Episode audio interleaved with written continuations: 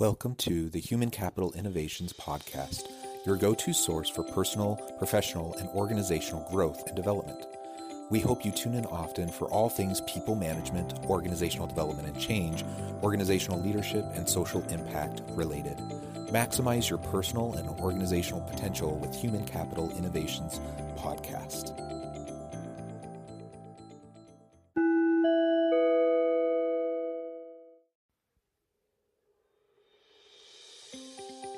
Welcome to the Human Capital Innovations Podcast. In this HCI podcast episode, I talk with Lane Kawaoka about scaling and building a successful team in a wealth management organization.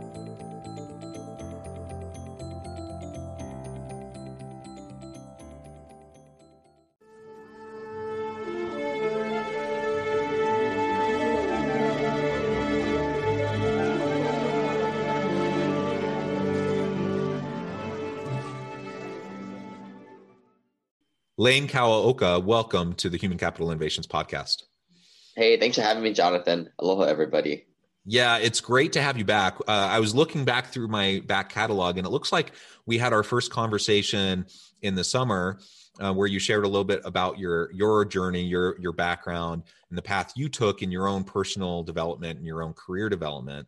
Today, we're going to be focusing uh, on us with a slightly different angle, talking about your current organization that you've been building and how you have gone about building a successful team within a wealth management organization.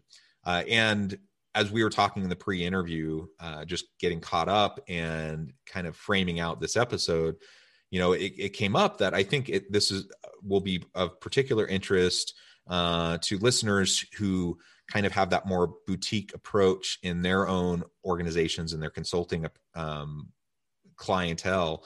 Uh, and so hopefully this will be a really uh, insightful conversation that will help other individuals think about how they build out their their teams and reach out to clients with a real customer centric orientation um, to drive value in the market as we get started i just wanted to share lane's bio with everybody Lane Kawaoka currently owns 3,500 plus units across the US. He lives in Hawaii and recently quit his day job as a professional engineer with an MS in civil engineering and construction management and a BS in industrial engineering. Lane partners with investors who want to build their portfolio but are too busy to mess with tenants, toilets, and termites, as he refers to it, by curating opportunities in his Hui Deal Pipeline Club, where his investors have personal access to him and know that Lane is personally putting his money on the line too.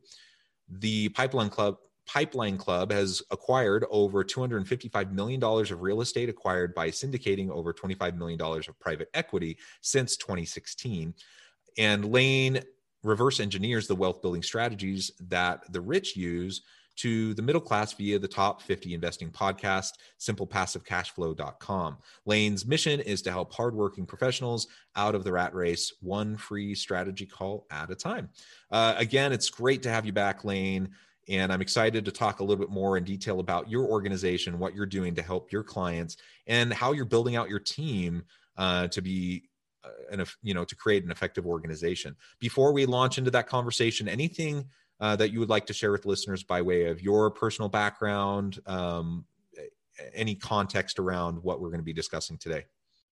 Yeah, I mean, I, I'm kind of learning at this too, right? And I think it's going to be a great conversation. Um, I, you know, like I said, my first life was a professional engineer, working more in the construction industry. I Actually, built railroad. Um, so I was a construction supervisor of, you know, blue collar staff guys in their 50s and 60s without a college or maybe even a high school degree. A little bit different uh, leadership style works, uh, but that's where I kind of cut my teeth um, leading people. But it doesn't necessarily help me or transfer directly over to working with white collar staff as I am today. You know, working, we currently own 4,500 rental units. Uh, we have an operations side, and then I have my coaching and consulting side where we work with other high net worth individuals to work with their their money. And you know, getting those folks straightened away with the with staff, it's it's not quite your uh, spike driving uh, laborer or your machine operator anymore. Um, but yeah, yeah, totally. Um, yeah, let's dive into this. very cool. Yeah, and and for anyone who's who may have not caught our previous episode, uh, Lane uh, really talked in more depth uh, in that previous episode over the summer about his background and kind of uh, his his journey and trajectory and, and the reason why he he took the path he did ultimately finding himself where he is at today. So that could be a, a, a useful contextual uh, episode if you're if you're really interested in what we're talking about today. Okay so now zooming back to the present and we're talking about your your current organization um, tell us a little bit more about how it's grown. You already referred to kind of the different divisions the different pieces of what you're doing but how have you built it out and developed it organizationally into its its different areas of focus? And then we can start talking about how you started to identify the needs um, towards building out your team and, and what went into that process. Yeah so originally you know we used a lot of um, third party property managers um, which also have their staff at our all our properties you know the person at the leasing office um, but they roll up to their HR department and their respective companies. We have sort of a dotted line um, sort of management over them. Um, so, and then we also have other contractors to kind of help me out. But as we've kind of moved along, we've kind of brought a lot of these positions in staff. Um, we still scale with our property management firm, which is a separate entity. But you know, a lot of my in-house marketing and customer service staff have, has kind of been taken over in-house. That's been kind of the general transition over the term. Um, you know, I mean, I, I think any young company starting out, you're trying to build the systems, you don't know it, right? So I think that's where logically a contractor firm comes in. You know, they have a lot of the, the systems processes built in. They just need to plug into your organizations, your style, and how you do it. But I think at, at some point, you maybe come go full cycle and you start to do it in house. Now, maybe kind of to back up, I mean, I was talking to someone the other day, kind of getting started. You know, they they don't really do any like the, you got to get yourself off the ground first, right? You got to do it yourself, right? Like anybody else. Then I think you start to transition to contracting it out, paying people whatever it costs. It might be a con like a quarterly fee, annual fee, or pay per hour but I think you got to figure out how that person does it, build a system and process it the way you want it, and then you have to bring in your own in-house. And I think that's the full cycle, right? Yeah, I, and I think that's a really great description. And that's that's what I've seen um, personally play out as I've um, built out my organization as well and you know reaching out to clients and such and you really you start boot by bootstrapping right? And you're just kind of figuring things out as you go you're doing as much by yourself as you can. You start to bring in other collaborators uh, over time you start to build out you know contracting infrastructure. And then uh, eventually you get to the point where yeah you need to hire employees to start doing that work. So as you've found yourself you know going full circle and getting to that stage um, how did you start to identify you know which positions you could still contract out or ha- have third parties do versus which ones you wanted to bring in house first and hire for. How did you go through that process? Yeah i mean typically the the, the general lens i would look through is if a position is more of kind of a grunt worker right? It's very repeatable. That is normally the position you start to bring in house first. The more technical positions and you know this this can kind of be very like you know when you're building railroad like the signal equipment right it's very technical. It's not a person right but it's equipment. It changes a lot. Those are the things that you you kind of look to contract out right? If, if you're you know you're still kind of going with this blended approach. But yeah you got to start somewhere. So look for those things that are just kind of the grunt worker the the repeatable tasks over and over again first and then slowly move to more of those technical tasks. Or you may choose a hybrid approach where you have a certain base of in-house workers and then you outsource certain things as industry changes right? Like marketing marketing is sort of the same thing as technology. Things change a lot right? Like linkedin may not work. It may be tiktok right? Or whatever is coming up the, around the block. You know your your marketing channel will change and that is where if you don't have systems and processes for people to run it you're going to need to interchange contractors. And what's great about contractor, you don't feel guilty about firing them, right? You just get another one. That's their job. That's why they're in that business. and that's why they charge a little bit more than doing it in house typically. Yeah, and and as you were describing that, uh, a way that I think about it, uh, and, and, it depends on the business, depends on the organization, right? You described it as kind of the repeatable tasks uh, types of jobs, and that would be a reason why you bring someone in uh, to hire them in house. I think of it in terms of what what are like the core competencies and capabilities that your organization um, needs to be able to do. And th- those are the things that you have to do every day right? And in some cases it's grunt work you know kind of manual labor type stuff uh, or tedious office type work uh, but in other cases it, it could be anything really but it's it's the it's the whatever's at the core of what the organization does consistently all the time that that's enough to justify hiring somebody um, you know, bringing them, bringing the position in house and actually hiring someone to do that. But when you need highly technical skills that often are shifting and changing, and it's only something that you need to do every so often, it would never make sense to hire, you know, someone full time or even part time to do that. And so you contract out, you, um, you, you find other ways to get though to get that expertise and to get those things done and i and i think that's a, you know that is a healthy way to think about how we scale a business over time so that we don't get bogged down in high fixed you know costs and labor costs that can really drag us down and rather just focus on what what are the things that we need to be able to do and perform consistently day in day out to to add value to the market. We're going to build our team around that. And then over time depending on how much we scale you know we might have to bring in other areas of expertise as well or we may just continue like you said with a hybrid approach and ultimately you know uh, get the best of both worlds you know where we where we can have this ever changing kind of technical expertise external to the to the company that we contract out and we have our core group of people in the organization that can help it to to run smoothly on a regular basis does that sound consistent and fair with what right. you're describing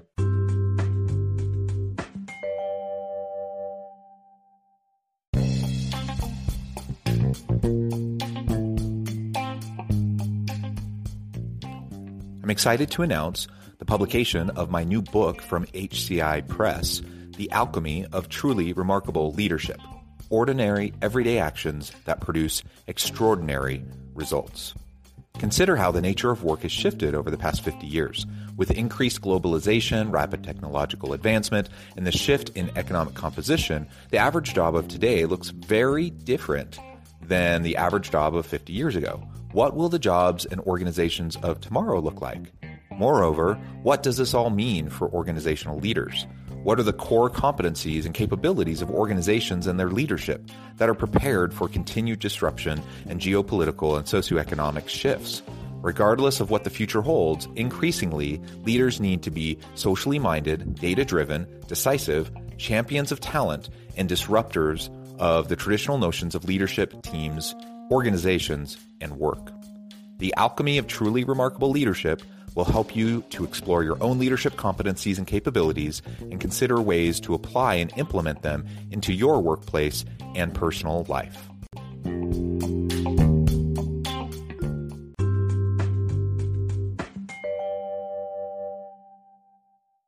I mean, it's you got to have some sort of you know base level way to kind of look how you strategize how you use these positions. Another way of looking at it too, and I've kind of taken this from um, past companies in much different industry, is you keep the in-house staff, the managers, right? But you bring in the technical staff under them to work under the person, right? That's another way of doing it. You bring in the contractors under your in-house person who guides them, the owner's rep in that yeah. circumstance. Yeah so I, I, think that's a that's a good way to frame it and to to think through you know anyone listening who you're you're struggling with the same questions about growth and scaling and and staffing strategies. You know these are a few different kinds of ways of thinking about it and, and different approaches.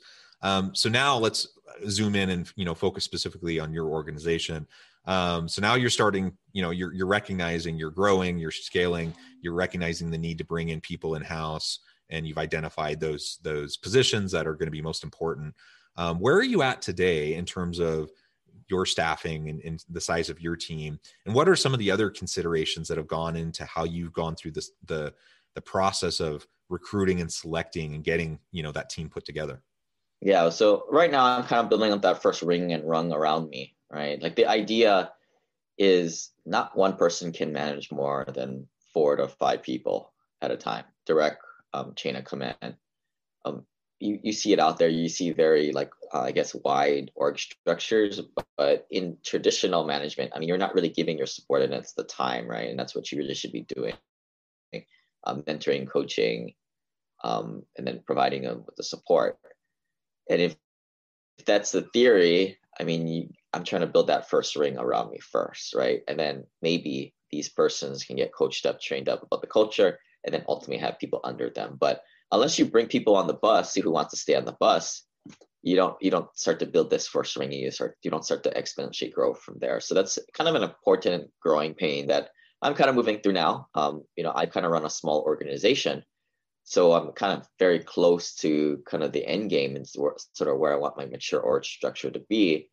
Whereas someone who is running a much larger, you know, maybe 30, 40, 50 uh, staff members, you're going to have to expedite this a little bit and it's just going to take a while. But, you know, that's kind of the first, the first way of kind of going about it. You know, you got to start to build that, that first group. And, you know, like people, people have come and gone um, maybe because we paid them too a little bit or they just weren't a good fit or maybe we just didn't have our own systems onboarding system and processes put together that they didn't want to work for us you know you never know right it's either us or the people you know it is what it is but um, you know i think it's a matter of just figuring out who's a good match who's really like going to put in more work than you pay them ultimately and that's what you want as a business owner. Yeah you're looking for potential in the people that you hire and you know ultimately it's it's not about you know exploitation of people but you, when you're talking about exempt uh, positions you know they're non non overtime positions um, yeah you want people with passion with energy who are willing to do what it takes to get the job done. Uh, you know whether you know they they can get it done in 40 hours or it takes 50 or 60 hours ultimately uh, you know we want our workers to you know work in a sustainable fashion so they don't don't get burned out and they don't leave.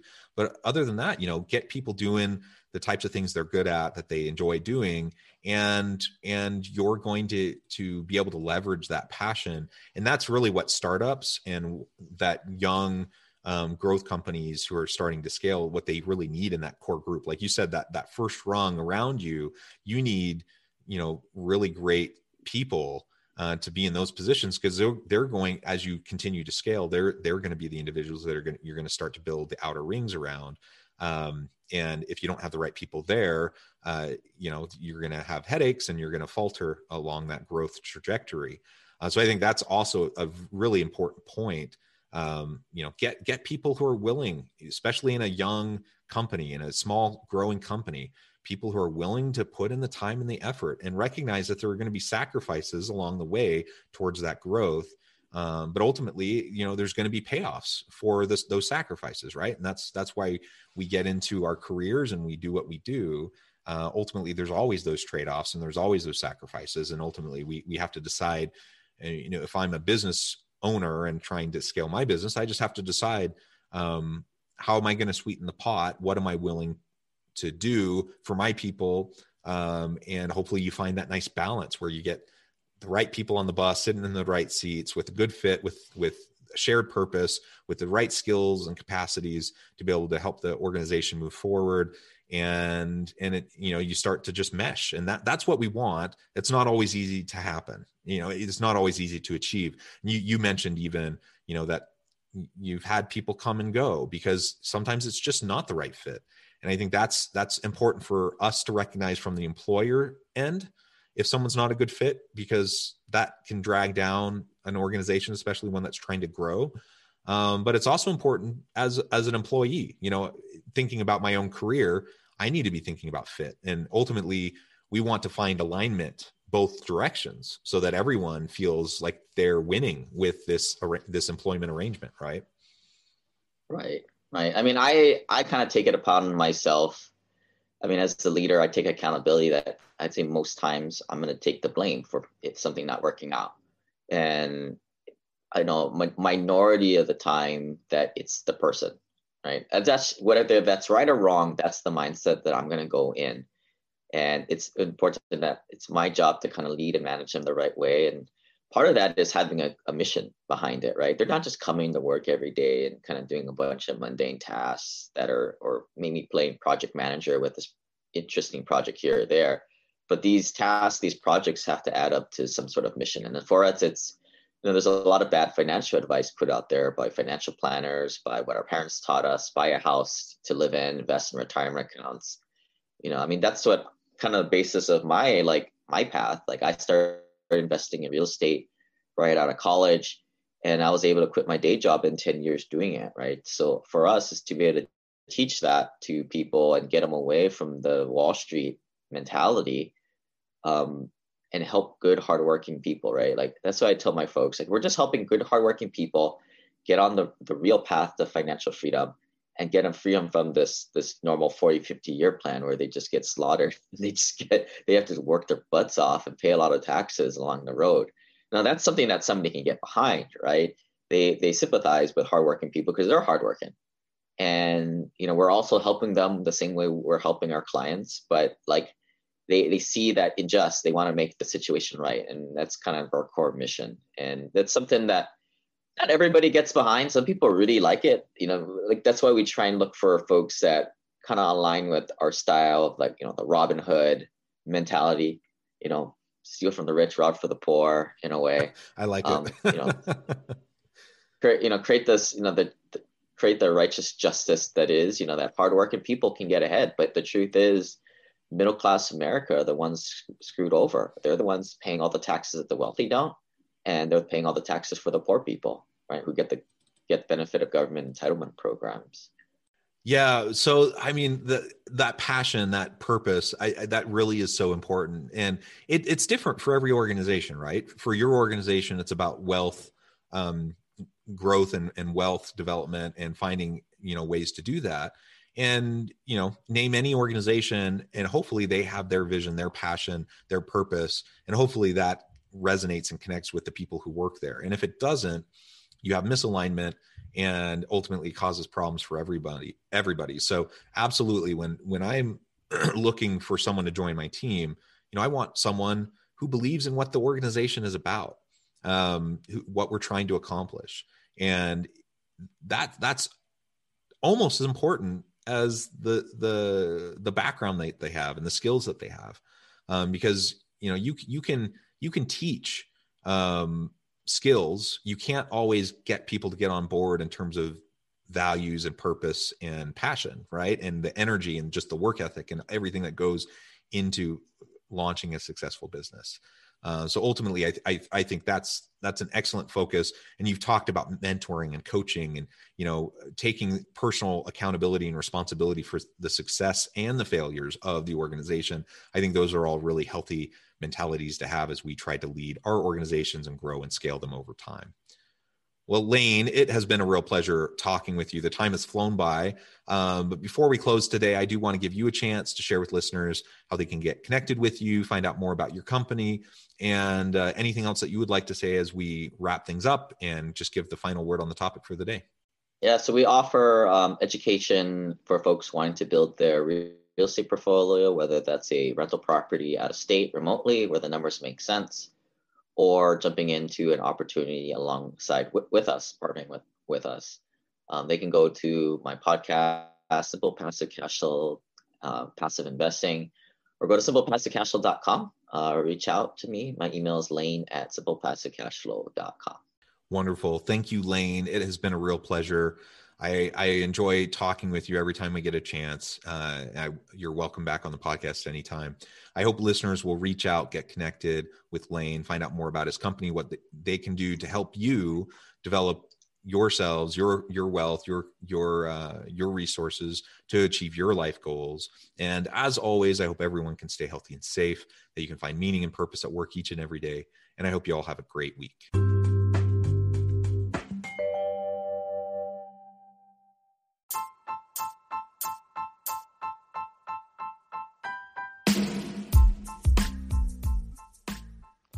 We are excited about the launch of HCI's new magazine, Human Capital Leadership.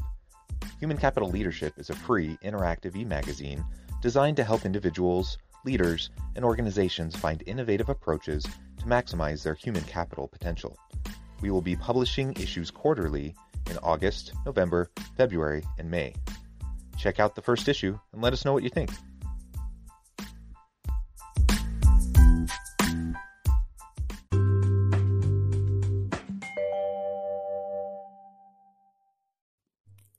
Thanks again for joining us for this episode of the Human Capital Innovations Podcast. I hope you stay healthy and safe and that you have a great week.